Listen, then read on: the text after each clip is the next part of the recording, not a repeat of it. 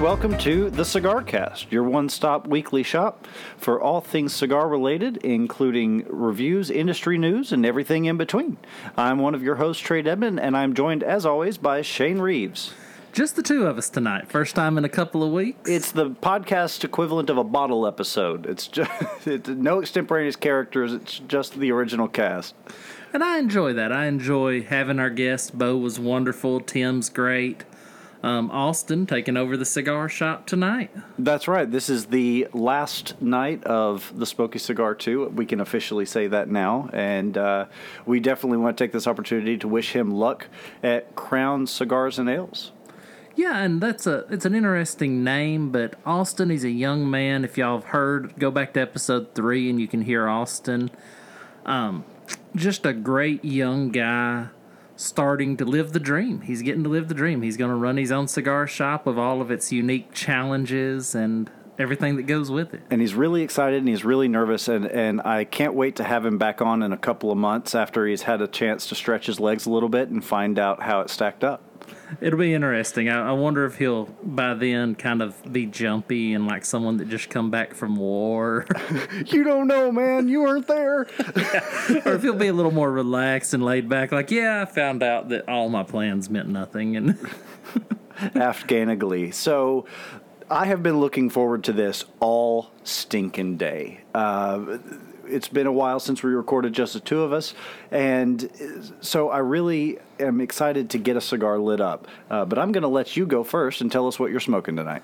All right, tonight I am smoking one of my favorites. Now, we've spoken before about Kentucky fire cured tobacco. And the Barn Smoker, if you've never been to the Barn Smoker in Kentucky when Drew Estate has it every October, go. It's absolutely wonderful. I go every year. They take you from the whole process, from seed all the way to the finished cigar sitting in your hand. So tonight, I'm smoking a Kentucky fire cured Flying Pig. Excellent. Now, I've got a question on that cigar because it's a Drew Estate cigar, but I've noticed that it's branded with the MW MUWAT, that My Uzi weighs a ton. Is there a separate branding that they do there? I think it has something to do with the factory. What I think it actually is is you have the Liga Privada line, mm-hmm. and then you have the MUWAT lines, and you have the Joya de Nicaragua lines. the acid lines also you have those. You have so many different lines of Drew Estate. I think that's how they brand each of them. And I would bet it has to do with where they're rolled at in the factory because they have one of the large I think it's the second largest factory in Nicaragua. Oh, I didn't realize it was that big. Yeah, and I'm one day I'm going to break down and go on the cigar safari down there. Everybody, awesome. oh, everybody I've talked to said it is amazing. Said that all the cigars you can smoke. The we've seen pictures of the pool with the big Liga Privada symbol in the bottom, and everybody I've talked to said it is an amazing experience, and you just have to go. But I have not broke down and went just yet. Well, all right. So talk to me about the size of this one. This one is about a 56, 58 ring gauge. It's only about three inches long. So it's a Sometimes that's all you need. Sometimes that's all you need. But that's a much shorter cigar, but it's so flavorful. And that Kentucky Fire Cured tobacco, what they do is they actually smoke the tobacco. And we've spoken before that before. We've spoken to that before. Please excuse me. I'm excited tonight as well because I'm getting to finally enjoy this cigar. It was a long weekend. But they smoke this tobacco in the barns here in Kentucky. This is probably the most local cigar I smoke. And then they send the tobacco to Nicaragua where it's rolled because labor laws in America won't let them have rollers in America. For for twenty cents a stick or whatever it is. Yeah, for whatever it is, they're keeping my prices down. Right. Well, the um, the flying pig is is one of those that I know is a for Drew Estate collectors and Liga collectors. It's a big deal. What is it that makes that so special? This is just a shape that Drew Estate does not usually do. The flying pigs are always a little chunkier. They always seem to me to be just a touch more potent. Okay. you know, when I light this up, you'll really smell it. It'll really fill this porch up with aroma.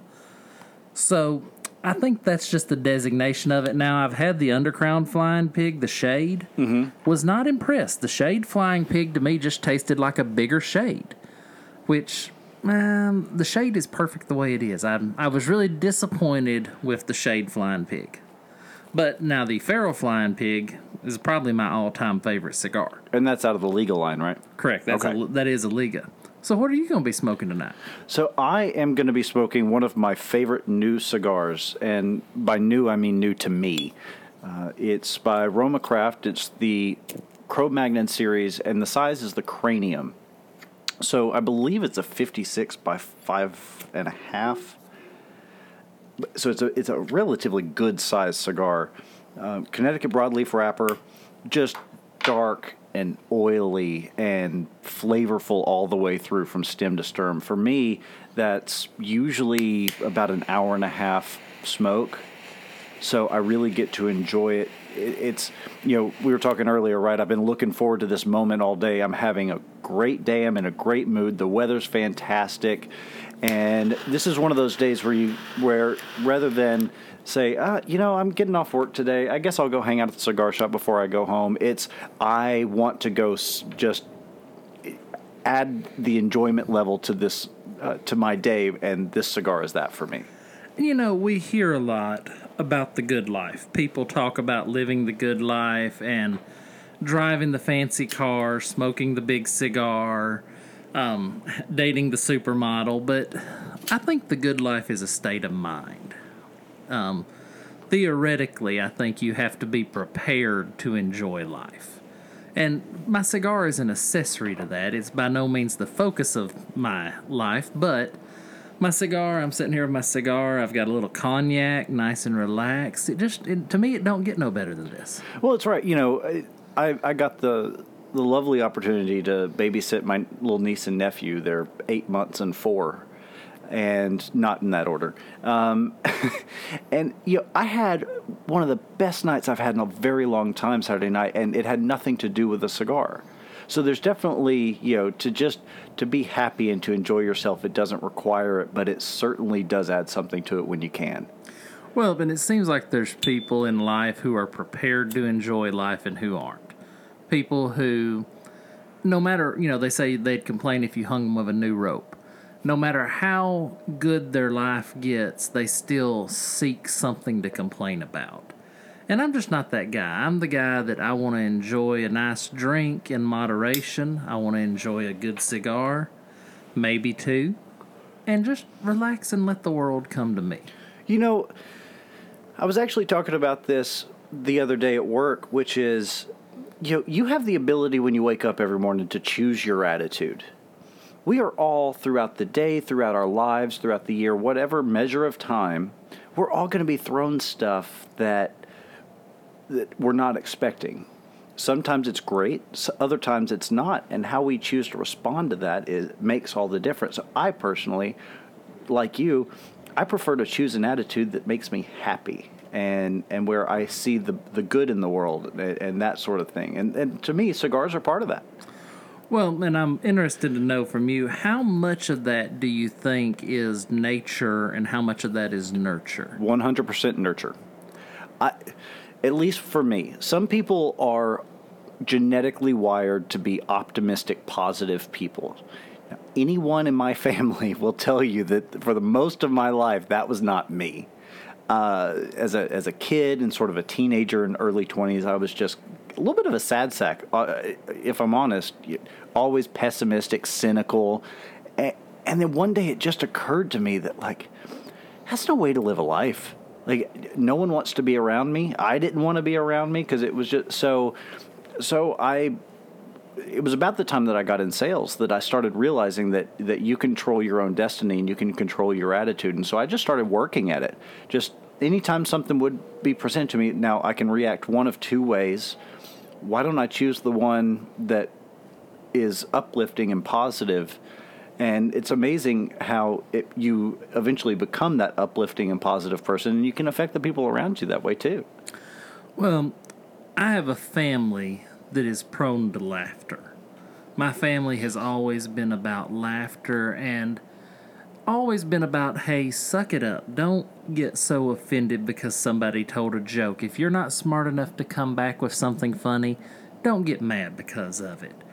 And I think that's really colored my adulthood. I can dish it out and I can take it. And I enjoy doing that. You know, we were we sitting playing poker the other night and picking on Bo and picking on the other guys at the table. We just had a good time, and nobody got offended.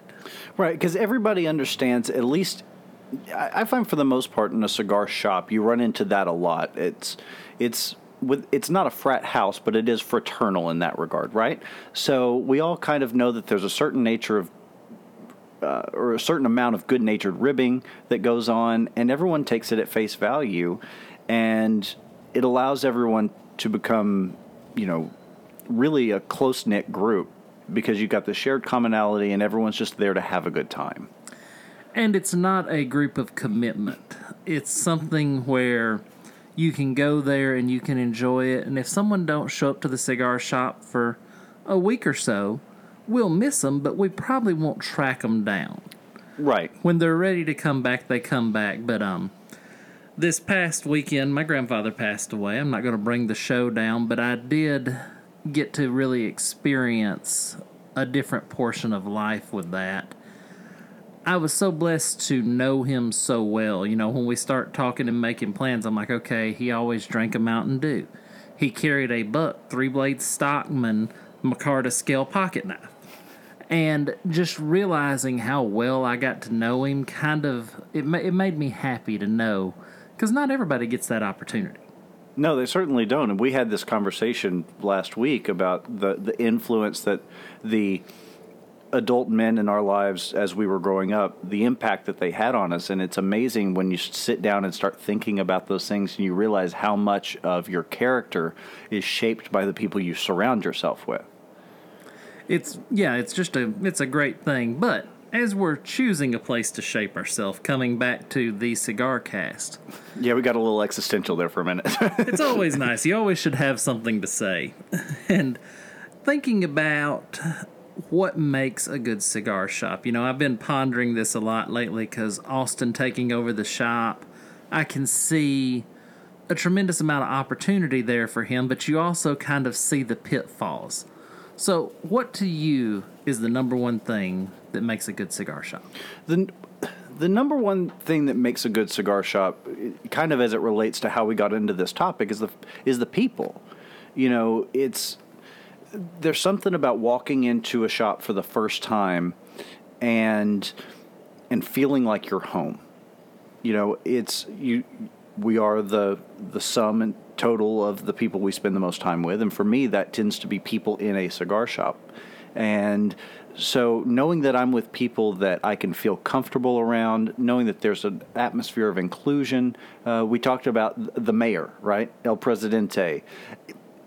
Any shop that has that guy, that to me is the first step because that's when you first walk in the door, and that's the first sign of of how much I'm going to enjoy my time here. Well, and the culture of the shop. I think every shop kind of has its own vibe and its own culture. Just here locally, you know, there's a shop here in the town I live in. It was founded by a gentleman that came from Michigan, came from up north. And the culture he put in there of the ice hockey and the the just different type of humor, the different type of sense of humor doesn't really flow with me. So I've never made it a point to frequent that shop. Now I don't I wish him all the luck in the world. I don't begrudge that shop, but the culture there just does not match my culture. Absolutely, you know. So I've I've lived. I've had the pleasure of living many different places in my life, and even you know, within one city or one metropolitan area, you're going to find shops that you do enjoy hanging out in, those that you don't. You're going to find, but the difference in culture between, say, the shops from Atlanta and the shops in Dallas and the shops here, even regionally, there are some differences. You know, we we talked uh, with with Bo on one of the episodes about whether or not a shop has alcohol, uh, either beer on draft or a full bar, or whatever it may be. There are some places where that's just non-existent. It it doesn't happen at all. And then there are other places like around here where you see it more and more and more. And there's I've seen cigar shops that had the honor bar system where they kept a couple of bottles upstairs in the lounge and when one bottle went empty somebody would bring another bottle in and it was kind of it was unique to me because I couldn't fathom how that works. But it worked for them. It was really a great deal. They really enjoyed it, and they all got to try different kinds of liquors, and nobody abused the privilege. And I think that goes back to the culture of the shop, right? Uh, my home shop in Atlanta, when I was living there, was one that, you know, in that area, you're not allowed to serve alcohol in the shops, and so it's. But there is BYOB. Uh, it's a gray area, but we did anyway. and so those of us that were regulars would bring stuff in to share because we knew that by sharing, the next person who came in with something would be equally willing to share. And it was something that, you know, it kind of a chicken or the egg thing, right? It takes one person's initial generosity, but much like a positive attitude, it's contagious and you create a very tight knit group of people there. It always astonishes me how many cigar shops will have just an amazing humidor but the owner is such a jerk. It just it begrudges me every time I buy a cigar there. And he he made the only have the only cigar in town that I want that day, and it just it drives me nuts to know that I'm going to go buy one from him. Well, there's so many different personalities from reps to shop owners to customers. You know, it's it's a lot of different people. So there's a lot of variance there, and and I think the from the outside world, those people that don't smoke cigars kind of think of this hobby as being a little bit stodgy, a little bit kind of curmudgeony, if I can invent a word. And I think the the old white guy behind the counter that that owns the shop is kind of the the flagship of that. Now, much like Austin and several other of my friends, there's an influ- influx of youth in the industry right now, especially on the rep side, that is changing that a little bit. Uh, but I completely understand. You know, occasionally there are those people that you know the the ten dollar cutting fee and the twenty dollar minimum credit card purchase because they weren't smart enough to work out a better deal with their credit card processor and you know little things like that. But ultimately, if they've got a good stocked humidor, their attitude's not going to keep me out of the shop. It may keep me from hanging out as much as I would otherwise, but you know, it, the first thing I, I go when I go into a shop is is is look around the humidor. You know, first time in a shop, I'm gonna I'm gonna browse around. Even if I know exactly what I want to smoke that day, I'm gonna look around first. Well, and I always I've spoke of it before. I always ask the question, "What can I get at your shop that I can't get anywhere else?" That's my stock question. Number two is, "What's your best cigar over 60?" With over 60 ring gauge, not $60. I was about to say, wow. but your best cigar over 60 ring gauge because I love a big ring gauge cigar. I've just I like that I feel like in the big ring gauge, the 60s and 70s, if they take the time, they can put so much flavor in there. Now, granted, 8 out of 10 of them don't take the time. Right. It's there's a there's a, a more is more kind of mentality of let's just throw a bunch of tobacco in this and see what sticks against the wall kind of thing. But then you get there uh, was the um, the Room 101 Big Payback was the first six by sixty that I had that I that I could really tell like okay they knew this blend was going into a cigar of this size and tailored it accordingly.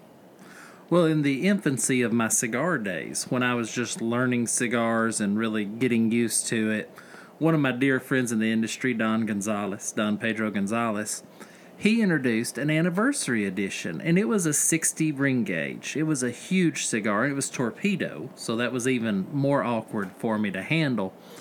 And I said, Pedro, why did you make it so big? And he said, because that's the only way that I could get the flavor that I wanted my anniversary cigar to have. And makes perfect sense. It's still one of my favorite cigars. He makes great cigars. I really enjoy the Don Gonzalez brand. And it's one of those kind of craft brands you don't find just everywhere. No, but he is really good about getting out and doing events, and he'll bring rollers out and he'll do things. You know, he's a part of the community, so it's not just about seeing a facing on a shelf. Well, and that's one of the things he told me. He said, you know, I could spend ten thousand dollars and get an ad in aficionado, or I can spend time with the people smoking my cigars. Mm-hmm. And he explains the process, and he's the only person I've ever met. He takes the draw of his cigar personally. If Really? someone picks up one of his cigars and it doesn't draw, it is a personal affront to him. He is absolutely mortified. Um, to the point he bought, he said the machine, it's a draw later, it's a $5,000 machine. And when they roll them in his factory, they put them in that draw later. And if they don't draw to a certain degree, they don't get paid for that bundle of cigars. I wonder. I would love to see the engineering on something called the draw later. yeah, I was, I, it's got to be before they put the cap on. That's the only way they could check it. That, that's what I'm thinking. I'm, I'm just thinking of an uncut cigar, and in its, I just don't know how you would do it, but I'm sure there's there's clearly a way. Well, I, I picture some sort of a clear plexiglass tube with stainless steel on both sides. I, I haven't either, but I would love to go to his factory and see one and I'm just- figure that out. I'm just picturing the still from MASH in the swamp, like just tubes and bulbs and, and glassware everywhere for uh, some apparent reason. Yeah, and he he does a great job with that. But to me, that's really important when you start talking about the people involved in the cigar industry. How much interaction with the everyday smoker does your company have? And how does that translate from the shelves into my hand? And I think that says a lot about your uh, affinity for Drew Estate cigars, right? I mean, they get out and they do press events and they do barn smokers. And they do and they get out in the community, and that's one of the things that that I really look for. You know, I love to be at a shop. You know, one of the things that I look for is um, events. I want to see. I don't want to see an event every weekend. That's too much. But I love seeing a, shop that's regularly scheduling events, maybe once every six to eight weeks. It keeps the interest up, but it's also for me is a time to try something I wouldn't try otherwise. You know, I'm not gonna. I'm not going to pick certain cigars off the shelf, but if that rep is in there slinging his wares, I'm going to take advantage of a buy three, get one, and I'm going to try the full line for a discount enjoy myself in the evening, get to talk with somebody in the in the industry. You know, it, it's a win win win for me. Well, and it's always interesting. I always talk to these different reps, and when I walk in and they're, you know, Nat Sherman had an event, and Nat Sherman's, they're good cigars. They're not my reach for go to cigar. See, everyone in kind of our circle feels the same way you do, except for me. I love Nat Sherman's. I don't know if it's something about the heritage of the name, but I love Nat Sherman cigars, and they don't really fit my flavor profile. Whatever. I'm usually a knock your socks off strong kind of guy, but I really enjoy it. What is the um, heritage of the name? I've never heard the story. I, I don't know. I just, oh. I, mean, I, I, I could make up some soliloquy of it. I, I just, it's when I first got into cigars, it was one of those old names, that's those old legacy brands, I guess, is that's remained out of the clutches of a bigger supplier. I guess to me, that's what I think of. It's a, it's an independent that has stood, you know, over a hundred years. I think. And I guess that's a pet peeve of mine. I hate when they're having an event and somebody walks in, walks right past the rep, and goes into the humidor and picks a cigar. The rep's right there. Tell him what you're going in the humidor to get. He's probably got something similar with a little bit of a twist to that. And at the very least, it's just it's neighborly, right? You know, it kind of goes back to the whole gentleman theme that, that runs through this show, which is you know the, the the higher order. If someone's if someone's out there hustling, throw them a buck. Now, there may be a, a brand that you just absolutely know that there's nothing they make that you like, and that's that's fine. Um, but to just make a beeline, yeah, you're right. It's kind of a at least give it a shot. Well, and it always drives it. It actually because he's my friend, it actually offends me when I'm at an event with Pedro and someone walks by him into the humidor. I just, it, it offends me as his buddy because I'm like, if you had any idea how much effort this man puts into being sure that you're going to pick up a cigar that tastes good and draws good, it just it drives me nuts. And that may be me being oversensitive. But you know, you also run into, you know, it could be the fact that there is someone who judges a shop not necessarily on events, by but by what's on the hu- in. Hmm, let me let me take another run at that. it might be that their judgment of what makes a good sh- shop is based on what's in the humidor, or maybe what isn't in the humidor.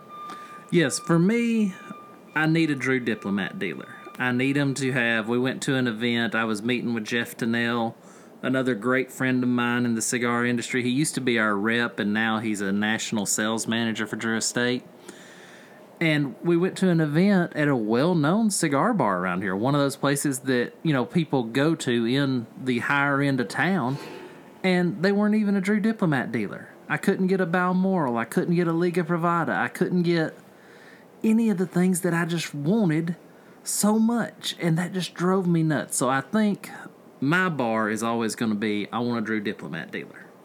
So it, it's funny, mine has actually changed just because of the way different brands get bought and sold and things. It, it- for me, it used to be the San Cristobal. I that used to be the cigar that if, if they had that, uh, they're they're medium line Ashton. But now you're seeing them more and more places eh, because of their popularity at being that quality at a, a much lower price. Now for me, it's either Crowned Heads or Roma, Roma Craft, which I'm smoking tonight. Um, there's just something about a boutique band that's not boutique for the sake of being boutique. And that's what I get out of Roma Craft. They're high quality and they take the time and take the effort and you can still taste and feel the passion and anybody who's you know, doing purchasing orders behind the counter if they recognize that then I have a feeling that I'm going to enjoy myself in their shop because we're probably kindred spirits in some way. And, you know, I got a chance to meet the guys that run Roma Craft when they were at an event at our local shop. And that's what he said. We make X number of cigars a year. I don't remember the number. And that's all we're going to make. If we sell out of those a month after we buy, make them, that's it. That's all we're going to make. They have set a production goal. They meet that goal, and they're not going to ever sacrifice quality. When we come back from the break, we'll talk about a cigar that I used to love, but they got ranked top on aficionado, and then their quality just fell to pieces. It absolutely broke my heart. Well, I'm looking forward to hear that and we'll get to it right after this.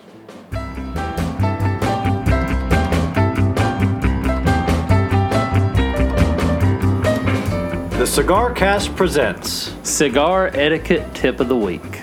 There comes a time in every cigar where you have to say goodbye. I know it's sad, but that's the nature of the beast.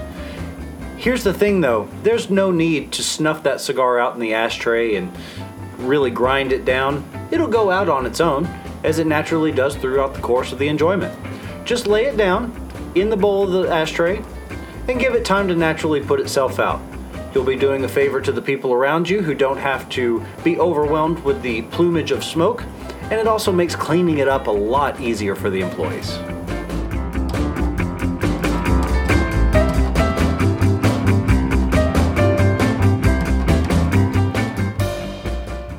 Welcome back to the Cigar Cast. I'm one of your hosts, Shane Reeves, still sitting here smoking my cigar with Trae Deadman. Welcome back, everybody. And during the break, we both sat here and talked about life and all its issues. Sometimes I think during the break we miss some great audio because we just keep talking to each other. It does, and it, there's. It, I think for me, that's what I enjoy about doing the show. It's what I hope our listeners like about hearing the show. But it's also what I like about enjoying cigars. You know, we could just as easily be two blokes sitting out on the back porch enjoying cigars and talking. But this, I don't know, this having a having a communal experience uh, around it. I don't know. I I find it really enjoyable. I do too, I, and it's interesting. We're two people who, in normal walks of life, would have never met, but for cigars. It's true. There's, there's. I think that might be the that and a love of fishing might be the only two things that you and I have in common. And if you're fishing right, you don't meet anybody else when you're doing it. And fishing's one of those things that I love doing with other people, but I'm just as happy when I'm by myself and it's just me and listening to the water go by. The other day I went fishing, trout fishing. I had a um, Cro Magnon, um, the green one. What is that called? Is that the Neanderthal? Sure. I can't remember what that I one's called. I don't smoke candelas, so I don't. Know them very well. I'm afraid. Well, the Roma Craft Candela is one of the only Candelas I smoke. I've got three or four Fuente Candelas laying in there in the humidor that I'll probably never smoke. They're just for some friends to have when they want to try something different. Well, St. Patrick's Day is coming up. I might have to break that one out. By all means. And the but the Candela, that creamy, rich flavor was perfect. It was about 80 degrees and the water was running and the trout were hitting and it was just it was perfect. Absolutely a perfect day, but so I noticed you cut your cigar with a different cutter. I know I'm branching out. Can you believe it? I seen that and all, and I know you want to do a product review on that cutter. Tell us about it. So this is really exciting for me because I am an accessories nerd, and which is even more funny in the fact that I didn't own a cigar lighter until about five years ago, and I've been smoking for about twelve, and I always just use matches. And then once I bought my first lighter, I got into lighters. And then, of course, I worked for a lighter company and the cutters and all of that stuff. And about uh, four years ago, I guess, Colibri, I was working for them at the time, came out with the V cutter, which we have talked about uh, on a previous episode when we were talking about cutters in general. And it easily became one of my favorite cutters. Well, a year ago, they came out with a straight blade version of the V cut. And I have been pining over this cutter for a very long time because I absolutely love the V cutter. And so it was really, really fun for me to get my hands on this cutter. Now, is it a straight blade? Is it a dual blade? How does it work? So it is a dual guillotine um, with a single fixed blade. So anybody who has seen or used the Colibri V Cut, it is a spring-loaded, um, single-bladed uh, cutter. The the straight cut version is the same design. So it's got a single button in the face that when you depress actually releases the blade to go up. And there's a there's a secondary fixed blade in which helps with the ergonomics but also, you know, I, I would tell anybody to stay away from a single blade cigar cutter at all cost from a guillotine standpoint. And so you get the self sharpening that those are known for. You also get a much more precise cutting environment on the head of the cigar so you're less likely to rip it. Uh, it's just a great design from that standpoint. Um, I used it for the first time cutting my cigar tonight and i was blown away now, I typically use a Xikar XI2. That is my go to cutter. It goes with me everywhere. And the cut that I got on this cutter is so. It, well, it's every bit as good, if not better. Number one, I just like the way it fits in my hand a lot better. It's the exact same size um, from a height and width. It's got the same profile as the V cutter, but it is about only 75% as deep as the V cutter. So, and that's due mostly in part to the shape of the blade, but it it also contributes to it being considerably lighter by probably. I wouldn't quite say it's half as light, but it's somewhere between there and three quarters, which when I was selling the V cutter, a lot of people, their biggest complaint was how heavy it was. I'm a little, uh, just me personally, I like heavy accessories. I go out to bars to smoke cigars and I go out places and when I when I carry something that's a little bit heavier, I can always tell when I stand up if I've got it or not, if it's in my pocket because I can feel it there. So I kind of wished that it had the same heft as the V cutter. But that being said, the construction is fantastic. They have changed the Allen heads on the rivets um, so this is probably going to be a little bit harder to take apart than my old V cutter was. One of the things I loved about that V cutter is if you got something jammed or whatever, you take it apart in three minutes, you put it right back together, good as new. Um, I can't leave well enough alone. I like to take things apart, but and it's thirty nine bucks. Now, how often do you lube your cutters? Do you ever lube them up, or do you just let them run? I just let them run do they does the manufacturer since you used to work for Colibri, does the manufacturer recommend anything as far as that because i know i'm prone to put a little three in one in my cutters just because I think various pieces of tobacco get down there into the gears and into the workings, and I'll just take that three in one and just give it a little shot. So I'll tell you, this is where I can't leave well enough alone. Rather than do something like that, typically what I will do with a cutter is take it apart. And kind of like I'm field stripping a gun, right? And I will just take it apart and clean every piece with a. I need to get a hobby, um, and clean every piece with a a rag soaked in rubbing alcohol. Gets all the dust and fine particles, and it makes it good as new. It's very meditative. It's very cathartic, and it's for me, it's a good way to spend it. You know, just kind of relaxing afternoon or something. But that's what I do for maintenance. Obviously, the manufacturer you're going to void the warranty if you do that. So, just buyer buyer beware on that. Um, that being said, a little bit of like gun oil, uh, right down in the gears or right down in the springs and stuff will will do a great job in in keeping everything moving freely. Well, I grew up in the most simple of generations, the duct tape WD 40 generation. It's if it moves and it shouldn't, you duct tape it, and if it should move and it doesn't, you WD 40 it. So I always have a can of 3 in 1, though, in talking to you, possibly using a flammable lubricant probably ain't the best move with my cutting tools. Well, I mean, I don't. Unless you're cutting and lighting the lighter at the exact same time, and you've just lubed it, the the volatility of flammable substances are going to be such that I don't think you're going to have to worry about any risk there. Well, and a drop of a lubricant goes a long way when it comes to putting together certain things. So, if Bo was here, he would never let that slide. I know, but I'm a, I'm like you. I have a hobby of knife collecting. I have over 200 knives. I'm getting new ones all the time. It's a hobby I picked up from my late grandfather that I dearly love, and I'm like you. It's very cathartic for me to sit down with a knife and sharpen it to really get out the whetstone and get that perfect edge, the no burr. Um, I leave them a little rough, but I have a leather strop and I strop them real good, and it's there's something to that process. And that's with going back to the cutter itself. When you talk about that, you know, one of the things I love about this, and I'll let you play with it a little bit. There's there's just a little bit of an edge when you get right just about to, through the cut, which you would be through the cigar at this point.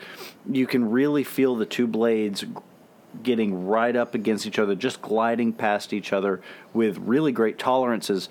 Uh, at least on this one, which is if you ever hear the term self sharpening guillotine cutter, I think it was Savoy or Davidoff, I don't remember which, that kind of coined that term, but it's basically the idea that you're pseudo filing or stropping them every time you close and open the blade. And this cigar, this cutter does that really, really well. Um, so you're going to keep a nice fine edge on it for a very long time. You know, there's something romantic about maintaining equipment, um, whether it be sharpening your knife. Uh, my dear friend, my pastor, actually, but he's also one of my best friends in the world. He loves shining shoes. He picked that up from his grandfather. And when he steps up there on stage, having that fresh sheen on his shoes is so important to him. And I think if you don't have that hobby, cultivate that somewhere. Find something that you love and just maintenance it. and especially when it comes to something that's meticulous and tedious it, it's especially if you're anything like me where you wake up in the morning you drink your coffee you go to work you come home you go to sleep you get and you're running all day long right and so having something maybe it's fishing maybe it's maintenance maybe it's maintenance on fishing equipment uh, taking the time to slow down and just I mean I've got friends that don't even go to the gun range but they'll sit around and clean their guns just because there's something zen like about it for lack of a better term. Yeah, I've got friends that one of their favorite times of the year is right before mowing season when they get out their lawnmower and they sharpen the blade and they check the oil and they clean out the air filters and they just go through the whole process of putting that lawnmower together to get ready to do that. And I think, I think for me, there's a certain element of that in just enjoying a cigar, right? I mean, just it requires you to sit down, relax, slow down a little bit, Now you can certainly you know do some work and stuff while you're enjoying a cigar too. But for me, the the end of the day, kind of like today, I was so excited to just sit down and enjoy myself. And I can do that through maintenance. I can do that through the enjoyment of the cigar in general. And if you can put both together, all more power to you. But I will say, just as a final on on the cutter, this as a review, this gets five out of three stars for me. This what? is fantastic.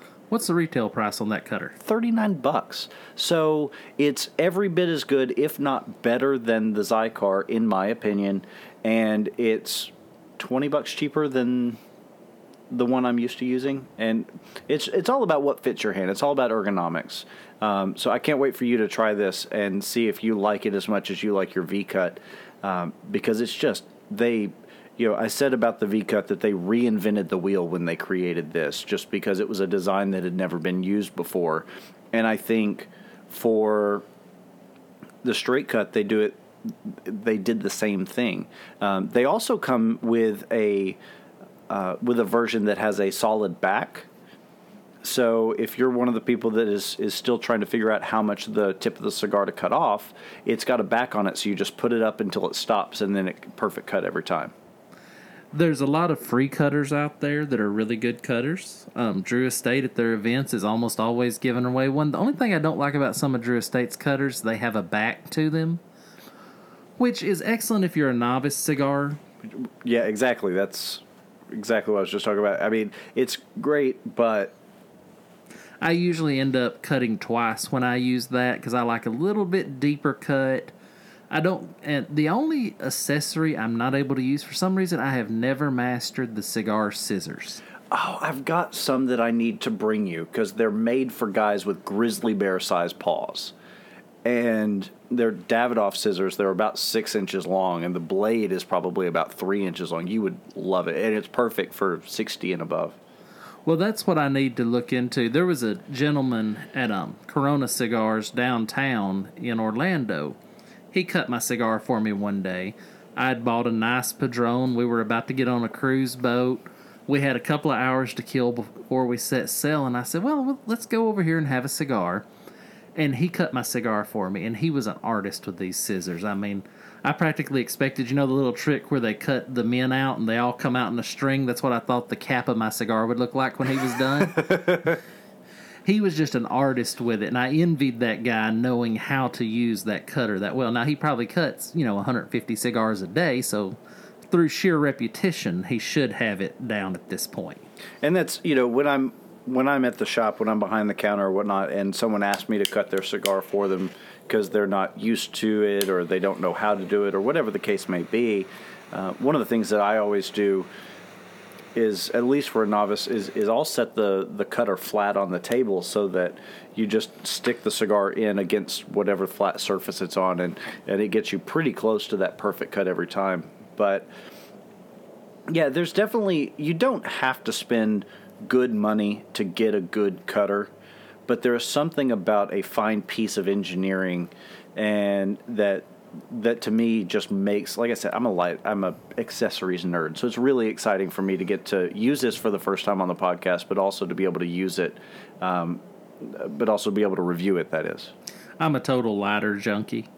I love my lighters. I have several different kinds and I love trying them and different shaped cigars I use different lighters for because I'm always trying to maintain that cool smoke.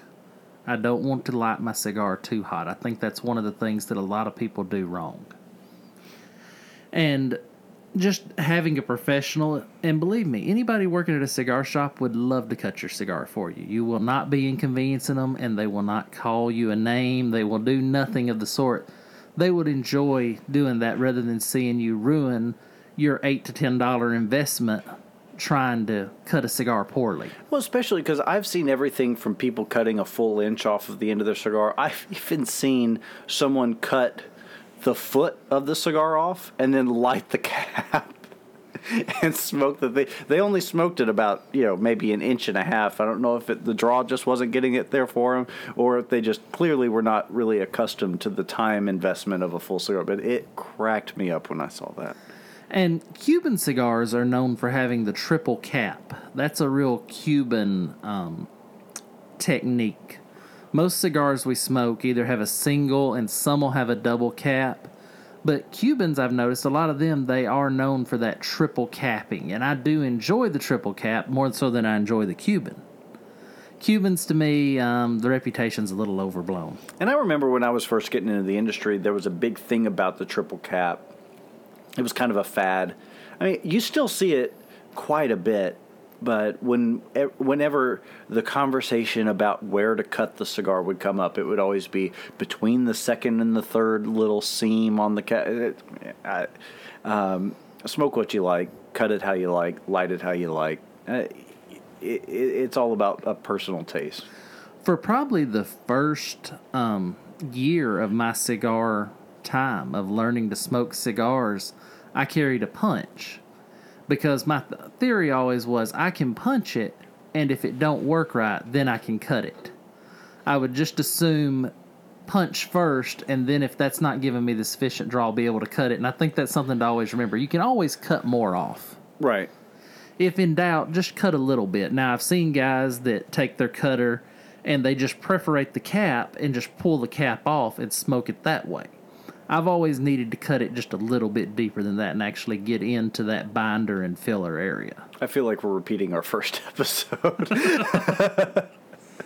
but that's the nature of the way this goes. It's just wherever the, the night takes us. But you teased a story before the break that I definitely don't want to get out of here before I hear. So, Casa Magna Cigar Company, they had the distinction they were the first cigar to be number one on Cigar Aficionado for under $8. And it was the Casa Magna Colorado Robusto. I remember how long it took me to remember that, and I searched far and wide till I found one. Found one, smoked it. It was wonderful. It had that rich, oily taste to it. It had a little bit of nutty flavor to it it was wonderful and i thought wow this is this is amazing this may be the last cigar i ever smoke because this cigar is absolutely wonderful a year later i'm getting them and the flavor just ain't there and i thought has my palate changed well in talking at the shop of other fellas i found out Casa Magna went into massive production as soon as they won number one and their quality just went down and that just breaks my heart have you ever had a cigar break your heart I have. It was, uh, for me, it was the Gurkha Ghost. It was a phenomenal cigar. And I was actually given one of the pre release versions from the rep at the time and just fell in love with it. And so they rele- they officially released it at the trade show in uh, 2012, I think it was, and it may have been 13. And everyone loved it. It was like I said, it was a phenomenal cigar, and at 10 bucks, it was it was really great for for their line.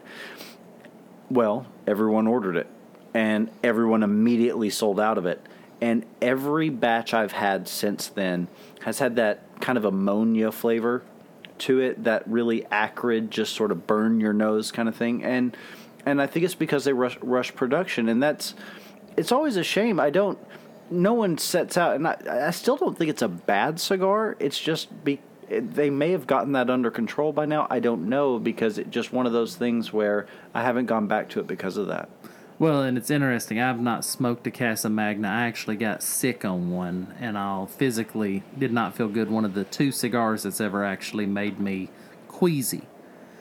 And I've just not been able to bring myself to smoke another one. I need to break down and see if Casa Magna got their act together or not. But Well, I used to know the rep for Casa Magna, and I've had a few of those um, since then. And they've got a bunch of really good cigars in there. If you can, I definitely recommend you give them another shot uh, and get back on that horse, so to speak, just because they're doing some really good stuff, and the price point is beautiful. And that goes back to kind of what we talked about in the first part of the show. You don't have to be rich to live the good life. And so much of the good life I think is deciding what you what you want to do and doing it and worrying about counting the costs later. Now that doesn't mean I'm going to go out and buy a Maserati, but I would I enjoy driving my old pickup truck. I love driving my old pickup truck everywhere I go. I enjoy just the sensation of getting in there. And I think sometimes cigars take on that nature for us. Yeah, I think they definitely do, and I think it's really, you know, it kind of brings us at least where I think we're headed is the fact that you don't always have to spend over eight dollars to find a fine cigar. And that's as good a transition as we'll ever make on this show for those listening. And uh, this week's cigar under eight dollars. Um, every week we like to profile a cigar that's under eight dollars that you can pick up, that you can enjoy without having to spend a lot of money. A cigar that you can take with you fishing, so that when you hook the eight pound steelhead and it falls out of your mouth into the river, you're not so sad. This week I'm going to profile the Rocky Patel Super Ligero Toro. The Super Ligero is a cigar that you either love or you hate. It seems very polarizing. I don't find a lot of people that say, ah, I could smoke one. I think the thing with that, if I'm any indication, is you get if you take someone who's used to smoking LFDs and a lot of really strong Ligero based cigars, and you see this label that says Super Ligero, you're like, holy crap, this thing's going to blow my head off. And it doesn't do that. It's not going to be the strongest cigar that you've ever smoked. But what they did do was balance the Ligero flavor with the rest of the cigar in such a way that you get the flavor from that leaf without it becoming a one note instrument. And it's a Honduran cigar made in Honduras. It was first released in 2015. I think it was probably about that time that I got my first one from our local rep and just a wonderful smoke. If you're looking in the humidor this weekend and you're looking for that cigar just to enjoy, try the Super Ligero. I really think you'll be pleased. Yeah, it's and the good thing is you're going to find you're going to find it in most shops. It's usually placed with the rest of the Rocky, so even if you try it and find you don't like it, you know that the edge right next to it on the shelf is still going to be a knockout and you're going to pay the same amount for that. That's a great cigar. Um, how is your cranium treating you? This is exactly what I needed today. This is the cigar I wanted to smoke. It's the cigar I needed to smoke, and it's treated me well all the way down. The and how far down you smoke the cigar we've discussed before. Some people just smoke it to the label. Some people smoke it till it burns their fingertips. I, when a cigar stops tasting good to me, that's when I let it go. Mm-hmm a really good cigar I've found actually puts itself out at that point. You know, you get to that point where the cigar is too short to relight and it just puts itself out. And to me, that's the mark of a cigar that was made properly. I run into that when I'm on the golf course a lot of times where it'll be, it'll get to about where it is now, where it's about two inches long. And if I let it go out, I can't get it to consistently relight I'll I can relight it, but then it, will go right back out, and that's when I start forcing it. I'm like, okay, I just I, am done. It it's telling me, slow down, boy. I, I Time to reach in the the travel humidor and pull you out another one and unroll it and all. I find a cigar usually lasts me about six to eight holes of golf. That's usually about my line for them. I always try to smoke one after I have my first par or birdie so that's usually two or three holes in for me. That so I guess I would then smoke at the 19th hole. Depending on how hard the course is and one of the things I'm looking forward to in the cigar cast in the future is some trips down to some more exotic locations. We're going to go to some different cigar shops around the South. Um, one of the trips, if you're ever in Prattville playing Capitol Hill down there in Montgomery, Alabama, there is a amazing cigar shop there. It's called Prattville Cigars, and the lady that owns it does an amazing job of keeping a well stocked humidor. No Padrons in her humidor. I was in there one time and I said, "Why do you not have Padron?" She said, "The Padron family is too much trouble for me to deal with. For the volume I buy, the family just does not produce." And all. So it's really interesting to talk to owners and find out why certain cigars are there and why certain cigars are not. One of the lounges we'll visit soon is the Cigar Room in Madison, Alabama. I bet he sells more Gurkhas than anyone in the country. And I don't know how. You can't hardly give them away around here. I'm just.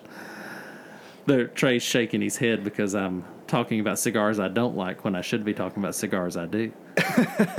Well, before Shane does any more damage, I think I'm going to get us out of here. Um, but in the meantime, until we meet again next week, uh, I do want to remind everybody that you can follow us on all forms of social media, which is uh, facebook.com slash the cigarcast. Twitter and Instagram are both at the Cigar Cast. And depending on your method of conveyance for this week, I do want to let you know that we are now on Stitcher, iTunes, and Google Play, so you can find us in all podcast formats. If there is a delivery service that you use that we are not on, please get in touch with us. You can also drop us a line at info at thecigarcast.com via, via email, and we will definitely uh, pursue those avenues if there's a, an easier way for you to hear us every week. Trae, thank you for taking the time tonight and sharing a cigar with me. It's good to be a couple of friends sitting on the back porch having a cigar. This podcast was almost called Cigars on the Back Porch, but we decided to go with the Cigar Cast instead. But either way, it's a perfect name. Thank you, everybody, for listening. We'll see you next week.